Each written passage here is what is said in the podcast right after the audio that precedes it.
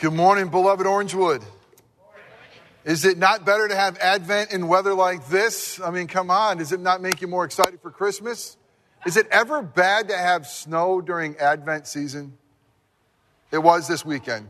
Uh, it's interesting. Our, our daughter Allie uh, took all of her exams early to fly back for yesterday's memorial service for my mom. Um, and she gets to the Atlanta airport, snowed out. So she couldn't make it. I'm like, oh, I love snow. Oh, I hate snow.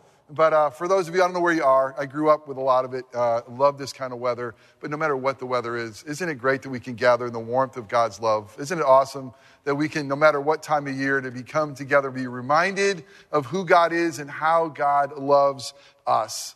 If you have your Bibles, we're going to look at two places today, actually, probably even a couple more, but we're going to start in Luke chapter 19. And we're really going to just have one verse there that's going to propel us to Romans 5. We're going to actually kind of marinate today in Romans 5 as we continue our Advent series called Christmas in Reverse. Uh, what we're doing uh, this Advent is we're uh, kind of looking at Christmas from the, what's the whole point of his coming? He came to seek and to save the lost. And how does he save us? It's through his life, death, and resurrection. So last week we focused on uh, the reality of a, a Savior who would come to die for us and what we're going to do in the next couple of weeks is we're going to unpack how does that death work for us? What are the components needed? If God would love us so much that he'd send his son, what did the son have to possess? What are the qualities the son had to have for us to be saved? And so today we're going to focus on his humanity, its celebration that God became flesh. And my hope and prayer, if we navigate this correctly, on Christmas Eve, when we gather back and we look at the manger, that's where we're going to end on Christmas Eve, we'll say, Oh my goodness, I get it. I get it. I mean, right, there in that, that straw, in that uh, cradle, that is God's Son. That is Son of Man, Son of God, Savior of the world. And I understand more why he came for me. Understand what was needed. So that is our hope and prayer uh, this Advent season. Everybody loves a David and Goliath story. If I tell you David and Goliath story, I bet you already know what I'm talking about. Uh, it's a story of one who's an overwhelmingly underdog, overwhelmingly odds against them, facing some kind of giant and wins. We, we, we love those stories. Uh, it's more than just athletics, it's the story of life. We, we cheer for the underdog, don't we? we? We want the little guy to have his own. We want to make sure the big guy goes down. Well, the original David and Goliath story is found in the Bible. You probably know that. It's 1 Samuel 17. It's a great story. Recommend you to, to read it anytime. And the story is basically this. You have two enemies at war. You have the, you have the Philistines and the Israelites. And they always seem to be at war, by the way. And the scene of the original David and Goliath uh, story is that they have two different sides of a mountain. And in between is a valley. And the valley is where the battle lines are drawn. It's very interesting is that the Philistines, they have this, this giant, this, this one, uh, according to scripture, he's like nine feet tall. He's like really, really big. And he's an incredible warrior. And he represents the entire Philistine army. Uh, it's basically, he comes out and says, Hey, listen, send me an Israelite to fight me. And if, if he could beat me, you guys win. But if I win, we win. It's kind of interesting because really what is happening here is that they're sending one guy out to represent the whole army. And as that one warrior goes, so goes the war. So goes that, that victory. So they're placing all their faith in one of them. One man represented them all. Well, the Israelites didn't have any man to stand against that giant. They were terrified, like, oh my goodness, we're getting whooped. Who in the world can face this guy? And you know the story? Uh, there was a little boy, a little shepherd boy named David, uh, that he would go and says, I'm, I'm going to take on him, not because of my strength, because we go in the name of the Lord Almighty. And so he goes, and the weapon of choice are some smooth stones and a, and a slingshot uh, to go out and face the giant. Well, I, I trust you know how the story goes. If you don't, again, uh, 1 Samuel 17. Well, many people hear that story, even the Bible story, and they think the point of the story is this hey, be like David. Be like David. Have faith like David. Face the giants in your life. Many will say the story's point is, well, face giants in your life without fear. And, and that's a good point, but that's not the point of the Bible. It really is, is going to point to a greater story. You see, King David's life, according to Scripture, especially when Jesus emerges, King David's life was really just foreshadowing the arrival of a greater king, a king named Jesus. And Jesus would come, and here's the beauty of this, this Jesus. He represents us all. He's a warrior that represents us, uh, us all. So as Jesus goes, so go we. And so Jesus will come and he will fight the giant of sin and death. And if he can defeat sin and death, we can live in him.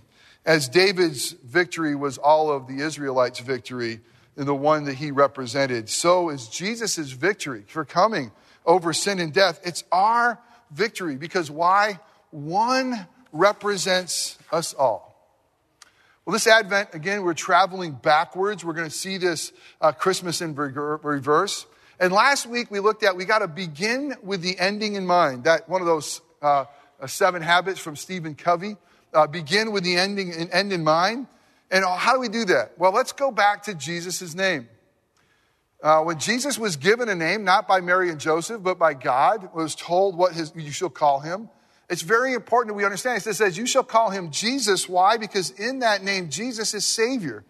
Because he will rescue, he will save his people from their sins. Well, we're going to look at this week that Luke 19:10 says that the Son of Man, he's fully man, this Jesus, and we'll see next week fully God. He came to seek and to save the lost. That was his whole purpose. Give him the name Jesus. Why? Because he's going to save his people. This is his whole mission. He's going to rescue us. And we looked at last week, for him to rescue us, it wasn't enough that he came as a good teacher or moral example. That wouldn't save us. We're that bad. He had to come to die, die as a man, to live as a man, to rescue us. We're going to look at this morning that according to the Bible, it was one man that represented us, Adam, that got us into this mess the mess of a broken world, the mess of your broken world internally, the, the mess of your family, uh, the mess of your community, the mess of this world, it can all be traced, biblically speaking, back to one man. One man who represents us all. It's always been God's plan that man would be the one who got us into this mess, and man's got to be the one who gets us out of this mess.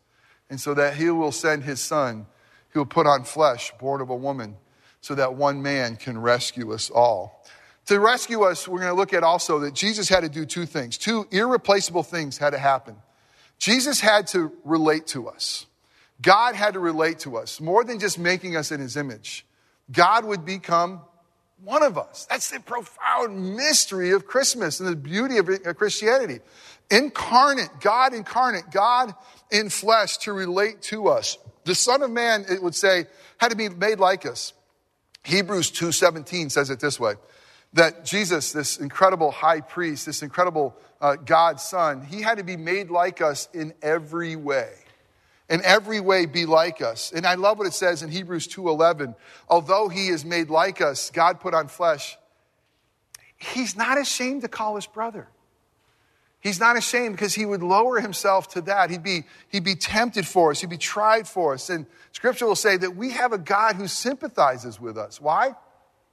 He came to become, he came one like us. So what does this mean? It means that God gets you.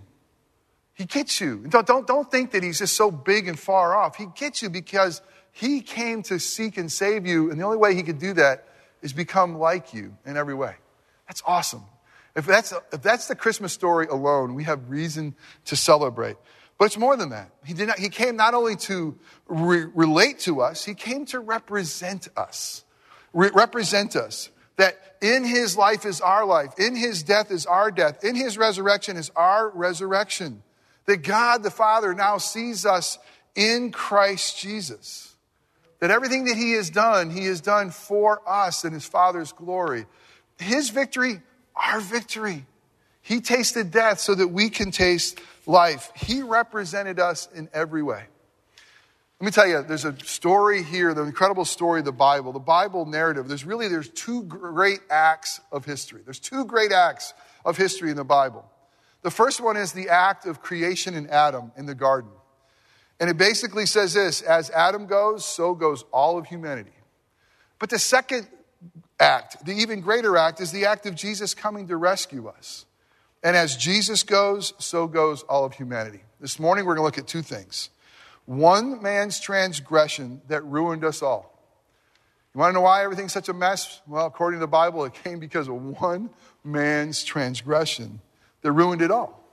And we'll also see one man's righteousness that rescues us all. So let's look to God's word. We're going to look in Luke chapter 19, verse 10. That will be our springboard. And from there, we will turn to Romans, Romans 5, 12 through 21. No matter if we're in the Gospels or the epistles, Genesis to Revelation, this is all God's word. And God gives us his word uh, not just to entertain us, but to transform us. So why don't you lean in because God would love to speak to you today. If you don't have your Bibles, it's listed for you in the bulletin. We'll read uh, Luke 19:10, and then we will uh, jump to uh, Romans. Hear the word of the Lord. For the Son of Man, that's Jesus, came to seek and to save the lost. Now, Romans 5, verse 12 through 21. Therefore, just as sin came into the world through one man, that's Adam, and death through sin, so death spread to all men, because all sinned. For sin indeed was in the world before the law was given, but sin is not counted where there is no law. Yet death reigned from Adam to Moses, even over those whose sinning was not like the transgressions of Adam, who was a type of the one who was to come. Now, interesting, it's basically saying now Adam was a type of one to come. It's going to link Adam to Christ.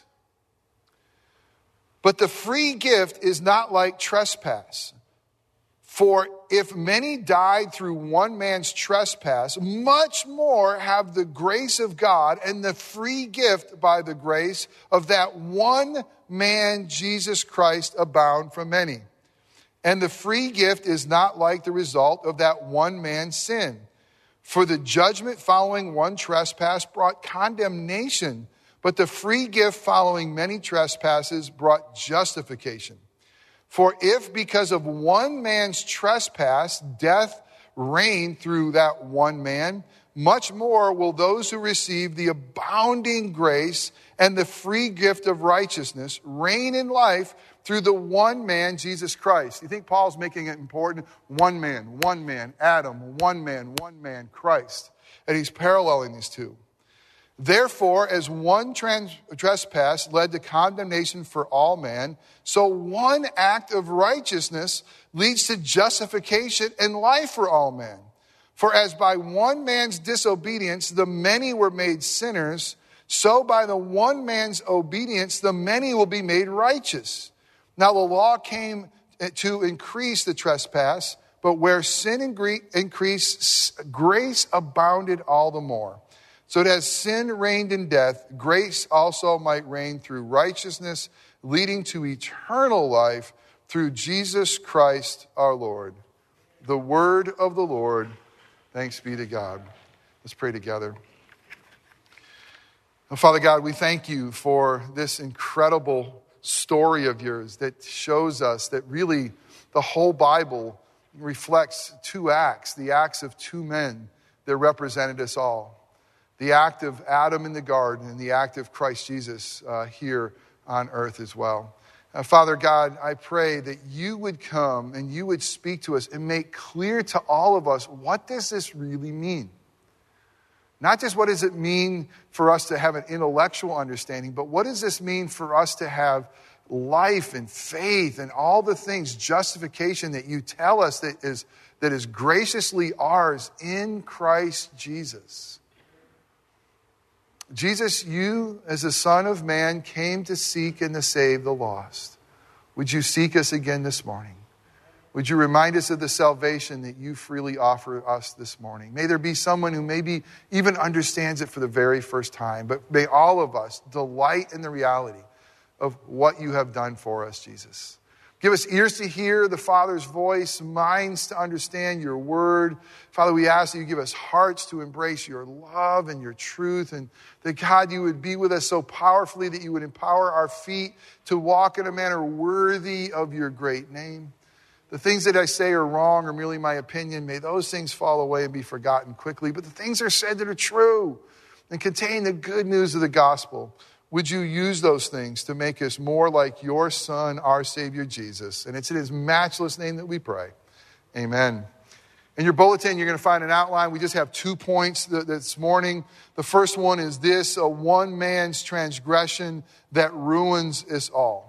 Again, the Bible, that's basically a story of how these two men represent all of humanity. Now, we may not like this. We may want to say, I want to represent myself. I don't want someone else standing in my stead, especially as Americans. We love this rugged individualism. We love the fact that, that we relate to God on our own, and that's true. But you have to understand that in the Bible, we are seen and represented to God by one of two men. Adam, as he was created, represented us all in that garden and through his rebellion and sin brought death and condemnation for all of us. You want to know why the world is messed up? It's Adam's fault. I was talking to my brother this weekend who's uh, hoping to transition from Buffalo, where he's lived for 30 plus years, to Florida. Would you not want to do the same? He says, You know, I want to come down here, maybe, maybe get a job that's really easy, get a job that's not a burden, get a job that's kind of doesn't, is not very stressful. I want to get a job. I'm like, dude, that's not a job, man. That's just, that's a vacation, right? And not even that. Uh, because we know that uh, Scripture says, because of the fall of, of, of Adam, that our work is going to be by the sweat of our brow. Life is going to be hard. Thorns and thistles grow. We live in a completely broken world. Why? Because of one man's disobedience. It says this one act of rebellion against God. It, it, what did it bring? It brought death and condemnation to us all. But I love what Romans 5 is going to tell us. It's going to give us hope that we'll get to that there's another type of Adam. There's another one, like Adam was created sinless. This other one that would come would be born sinless. He too would represent all of his own. And his death was brought by one, life would be brought by the other. So let's look at this one man's transgression that basically ruins us all. It's because of that rebellion of God. God placed Adam in a perfect environment. He gave, made Adam holy and righteous with a disposition of loving and knowing God. Adam didn't know sin. Uh, there was no history of sin. There was no residue of sin. And probably the greatest mystery in all the Bible is why in the world would he ever choose it? He's made holy. And God gave, put him in the garden and says, listen, as long as you obey, you're going to live. And this life is going to be yours, but as soon as you disobey, what's going to come across that is going to be the death and the reaction. And he represents us all. It says in Romans 5, verses 12 and 13, that there's like this sin's reaction. I love how Paul says it through one man's sin, sin entered the world. Through that one man, Adam. And even let's hit pause and say the name Adam, it basically means humanity. It basically means us. It's just, just as Jesus' name means Savior, Adam's name means humanity. He perfectly represents us in that garden. And as he sinned, sin entered the world through that one man. And then what happened? He, he told us, Adam, if you sin, you're surely going to die. And because of that sin, death has reigned. I hope you read through the Bible next year. Let me encourage you to do it. Uh, it's, it's an incredible thing. Um, I'm finishing up this year's read through. I'm already excited. I've already bought my Bible for next year. Usually in December, I always buy my new Bible that I'll be reading through for the following year. And when you start off in the book of Genesis, there's a lot of genealogy that you can get lost in. And there's a lot of, it will show you that there's a promised seed to come, and that seed will lead to a Savior. But it'll also tell you of a, of a rebellious seed. And here's what it says about everyone who was born and they died, and they died, and they died, and they died and they died. It's like a, it's like a beating drum, it's, it's thunderous. No matter how long they lived, no matter what they did, and they died, and they died, and they died. And the beat keeps going. And they died, and they died. How many empty seats are next to you today with the reality of, and they died? You see, because of this one man's rebellion of sin, death came to us all. And all of us not only sin, will sin, but all of us will die. Death spread to, to all of humanity. There's no one who has not been affected because of Adam's transgression. And it brings about judgment. But here's what we got to get to, because this is, you got to go with me with a little bit of a theological twist here, or, or, or understanding is probably a better way to say it. It's not saying this. It's not saying that, hey, we are like Adam. And because Adam sinned, we're like him. We sin because he sinned, we sin and we die. According to scripture, there's a very interesting aorist tense of, of, a verse. It's a past tense of a verse. Because of his sin, it says all sinned. It's kind of like, wait a minute, wait a minute. He sinned, all sinned? It's, it's, it's saying it in a way that this, is something happened in the past that has consequences for all of us. And here it's what it's basically saying is that, that we all sinned in Adam. That, that he represented us. And when he sinned, guess what? We sinned. It's according to the Bible, Adam's sin is our sin. No, there's even more than that. This is, this is amazing. Adam's guilt is our guilt. So it's basically saying this is that this one who represents all of humanity, as he goes, we go, and you sinned in him.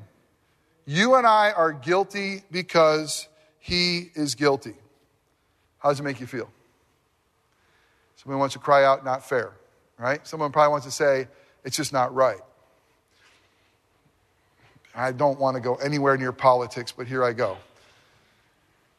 Some people say, not my president, for matter who's the president. But it's kind of like you could say it's not your president, but if you're an American, it's your president. Uh, I'm, making, I'm making no references to who it, but the reality is, if you are a citizen of this country, you are represented by that president. And if you are a human, you are represented by, you can't say it's Adam's not mine. Adam's is God's choice for our representative. God placed him there for us. And because of his one action, we are all guilty. Now, we're all still sinning, we're all still a mess, and we're all still dying. But sin and death entered the world through him, and even our guilt in that one act. Hmm. Doesn't feel good, does it? All men die, not because we're like Adam, because, ready for this? Because we're in Adam. When Adam sinned, so did we. What? Let me tell you how the Westminster Confession of Faith says it. It asks the question in question 16 of the shorter catechisms Did all mankind fall in Adam's first transgression? It says the covenant, the, the covenant, the, the, the uh, agreement between God and man being made with Adam was not only for himself, but for his posterity, for his children all mankind descending him, from him by ordinary generation, that, that just by reproduction uh, the human race will be filled. That we all, listen to this, sinned in him and fell with him in his first transgression. So, according to the Bible, that you and I are all represented in Adam. As Adam goes, so does he, so do we. And how did he do? Well, there's a chain. He sinned, he brought about condemnation, death, and judgment. And it's going to be true for all humanity. But the beautiful thing about Romans 5 is it turns the corner. And it says, as we are all represented in Adam, let me tell you about the better Adam. Let me tell you about the one who's going to come and do a whole lot better. We're represented in Christ Jesus. And this is the second point one man's righteousness that rescues us all. Listen, it was a man that got us into this mess, and God's plan, it could only be a man who gets us out of this mess. Jesus had to come. He had to come fully God, but he had to come fully man. Remember, fully man to do two things to, to, to relate to us, but also to rescue us. And we love the fact that he relates to us. But listen, he, he not only came so we, he knows our sorrow and sympathizes with us, he came to fully represent us. Watch this all that God requires of us, He's holy God, God provides for us in Christ Jesus. One man ruined everything, and it's God's plan that the one man is going to have to do this right. There has to be an act of obedience. Many people in our culture will look to God and say, well, he's a loving God. He's a merciful God. And, and, so therefore, a loving, merciful God, he, he'll just deal with my sins. It'll be okay. That, that God will see the good and the good will outweigh the bad. But that's, that's not the Bible story. The Bible stories that we're all a mess, that together we're dead in our trespasses and sins. There's not one who is righteous. That we have no hope apart from, from God's mercy, but we also have to meet God's requirements. You see, God, God can't maintain holiness and mercy. He can't hold those together without Jesus coming and living the life that we failed to live, dying the death we deserve to die, and being resurrected. Listen, there's no hope apart from Him. There's no hope apart from Him. God is not going to change because of, because of us. God is going to become one of us to rescue us. But He's not going to say, oh, your sin's no big deal. Oh, you know what? This perfect obedience stuff, it doesn't really matter. It does. One man would accomplish everything that one man ruined. And in Christ Jesus, he does. He restores and he rescues. He came to say, I gave, come to give life and life abundantly. Jesus says, I've come to make all things new.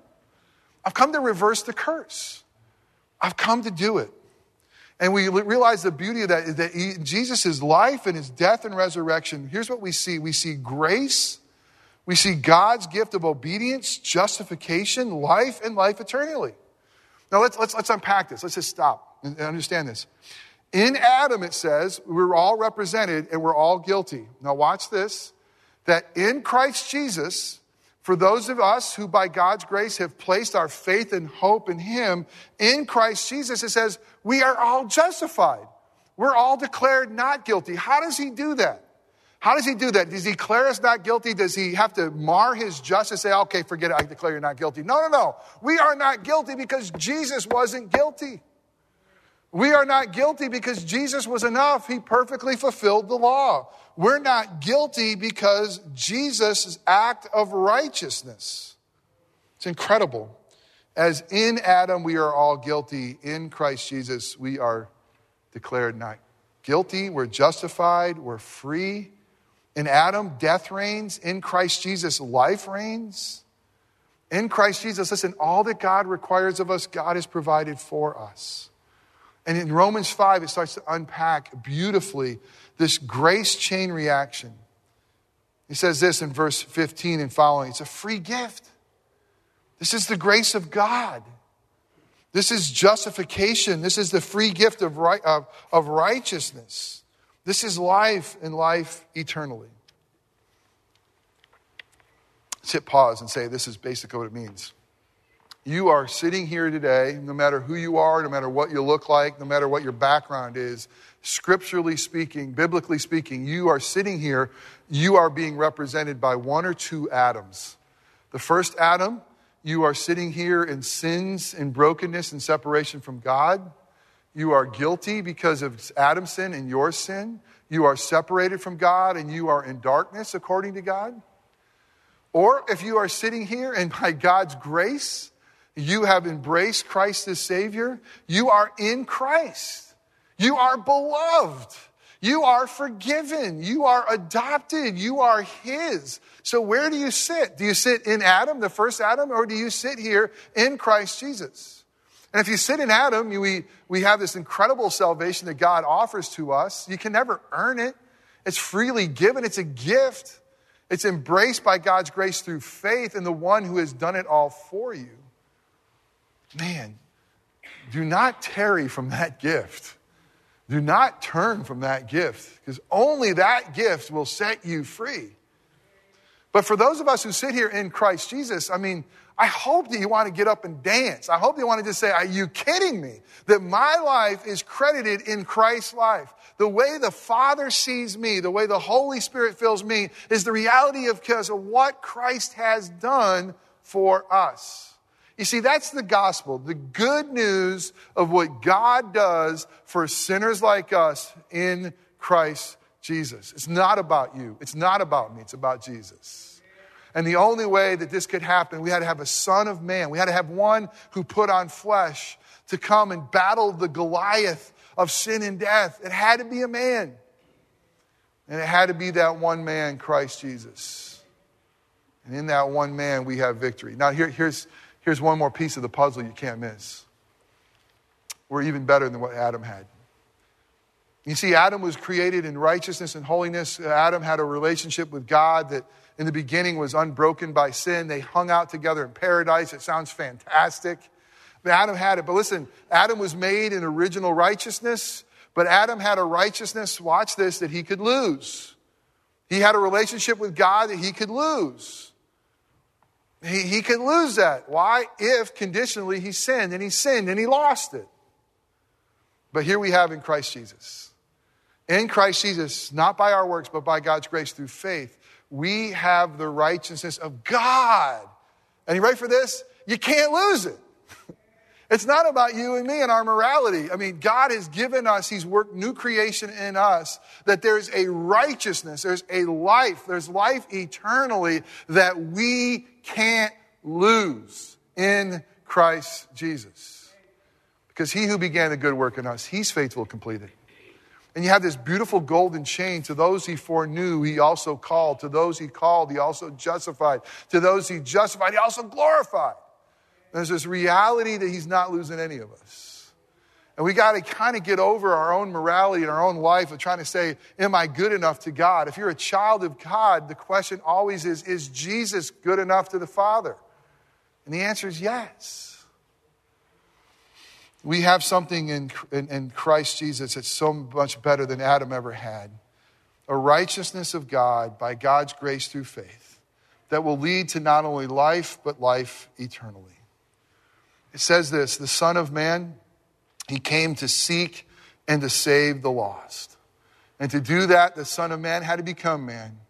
Man to relate to you and me as a man, but more than that, to represent us as a man. And now, man, the abundance of life in him. Who represents you? Who represents you? You may not want it. You may say, I didn't vote for him. I, I don't want Adam to represent me. Well, biblically speaking, that's God's representative for you. You're represented by either Adam or Christ life, death, condemnation, or being declared not guilty. How is it with you? If the reality is you're in Christ Jesus, oh man, go and tell a world of a love that's transformed you and set you free. And if you've yet to embrace Christ, may today, may this hour be the hour that you realize there's the ultimate gift that's been given to us, and his name is Jesus. Let us pray. And Father God, your story is a great story, and it's sometimes hard for us to see that there's really just two incredible acts of history the act of creation in Adam and the act of redemption in Jesus. And that all of humanity, every tribe, tongue, and nation, everyone who's ever breathed one breath on this earth, is represented by one of those two. One of those two Adams, one of those two representatives of yours. Father, I pray that if there's anyone here this morning that, that isn't in Christ, maybe they think there are because they're religious or they're moral, or they went to church or they had some sacrament done or something like that. But they're not yours because you don't know them and they don't know you in a salvific salvation way. May today be the day that you give them eyes to see eyes to see the reality of their brokenness and who they are, still guilty and before a holy God. But God, give them the grace to believe and embrace Christ and experience life and life abundantly. But, oh God, for those of us who are yours, turn our eyes again on Jesus. May we be mindful that you see us in and through him. And we thank you for that reality. In Christ's name, amen.